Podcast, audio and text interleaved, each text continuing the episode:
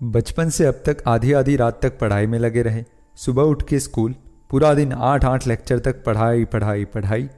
शाम को आके फिर से होमवर्क। सोचा था स्कूल से निकल के शांति होगी कॉलेज में आके और हालत खराब। सोचा वहाँ से निकल के तो शांति होगी ही। पता चला पढ़ाई की हुई कुछ काम ही नहीं आ रही। केमिकल इंजीनियरिंग करके भाई ने वेबसाइट बनाना शुरू किया। बी कॉम एम कॉम करके बहन ने ब्यूटी पार्लर खोला। ऑटोमेशन में फॉरेन में मास्टर करके भाई पापा के धंधे को संभाल रहे हैं। इससे तो अच्छा था कि बचपन से सीखते तो अब तक धंधा तिगुना कर लिए होते उतने पैसों से। चलो नौकरी मिल भी गई।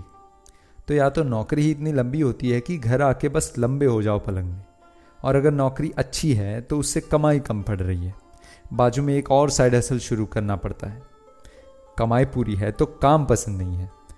तो पसंद आए ऐसे काम में करियर बनाने के लिए आधी आधी रात तक और साइड हासिल करना है। अगर एक बार इन सबसे थक के इंसान मान भी ले कि चलो नहीं करना है, सादी ज़िंदगी जीते हैं, सादा काम करते हैं और परिवार के साथ खुश रहते हैं। फिर यूट्यूब खोलता है तो मोटिवेशनल स्पीकर आके उनके नसों में और खून दौड़ाते हैं। अरे आप कर सकते हो, आप में वो बात है, आप 20 के हो या 40 के हो 60 के हो 80 के या 120 के, पर अभी कोई देर नहीं हुई है। दिन रात मेहनत करो।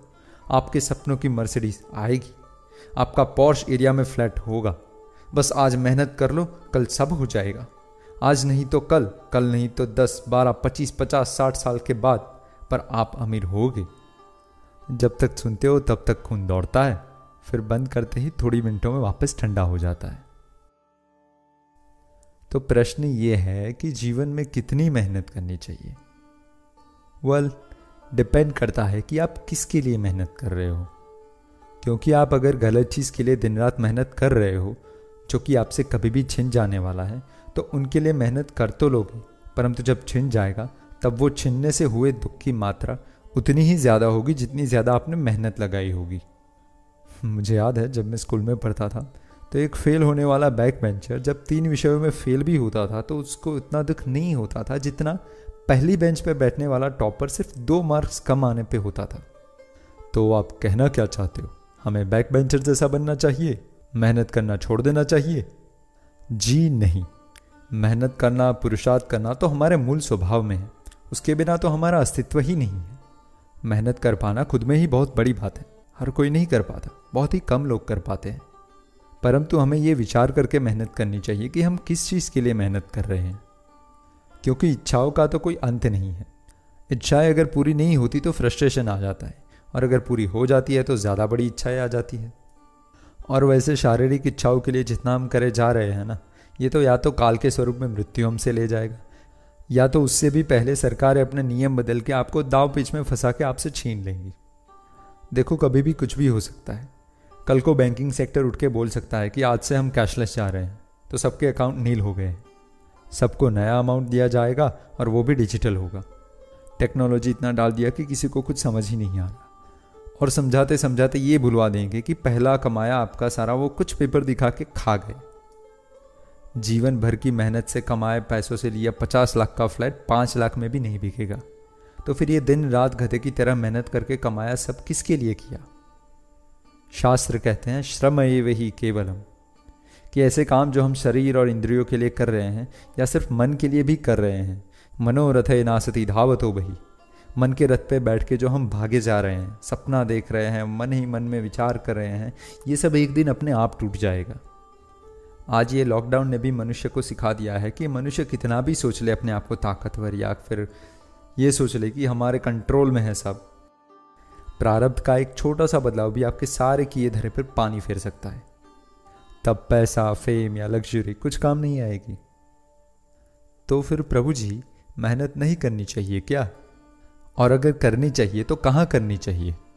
वैसे आदर्श रूप से तो हमें हमारे कर्तव्यों के परिवहन में ही मेहनत करनी चाहिए, और इसके लिए हमें वर्णाश्रम को अपनाना चाहिए, और फिर अपने शास्त्रोक्त कर्तव्यों को पूरी मेहनत और लगन से निभाना चाहिए।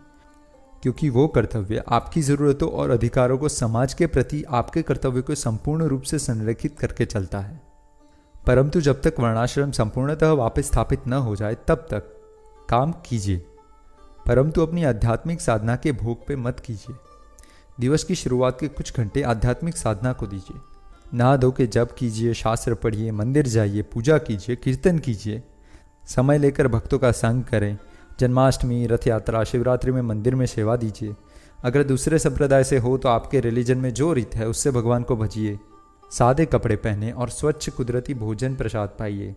अपनों के साथ समय बिताएँ, बड़ों की सेवा करें, छोटों को प्यार दें बंधु बांधव और मित्रों के साथ मस्ती करें।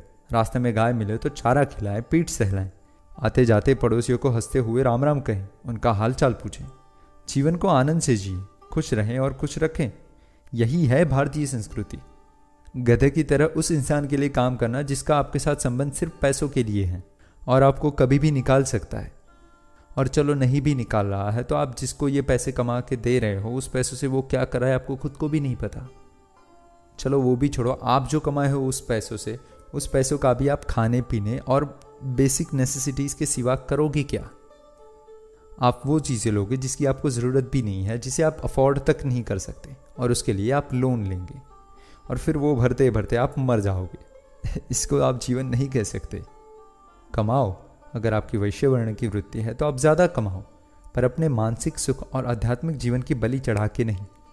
और अगर आप पे लक्ष्मी जी की विशिष्ट कृपा हो भी जाती है तो लक्ष्मी को लक्ष्मीपति की सेवा में लगाओ। चलो आप नास्तिक भी हो तो समाज की सेवा में लगाओ, परंतु इस दुर्लभ मनुष्य जीवन को मनुष्य की तरह जियो, गधे की तरह नहीं। इसीलिए हमारे आचार्य शिल प्रभुपाद हमेशा कहते थे, जीवन सादा और विचार उच्च रखें। बोले तो सिंपल लिविंग हाई थिंकिंग ऐसे ही संतों के संदेशों को हम आप तक लाते हैं हमारे वीडियो के माध्यम से। तो फिर आपको सिर्फ़ इतना ही करना है कि वीडियो देखो और फिर उसी ज्ञान को बांटो। और फिर अगला वीडियो आए तब तक तब तक क्या? दाल रोटी खाओ और हरी गुण गाओ।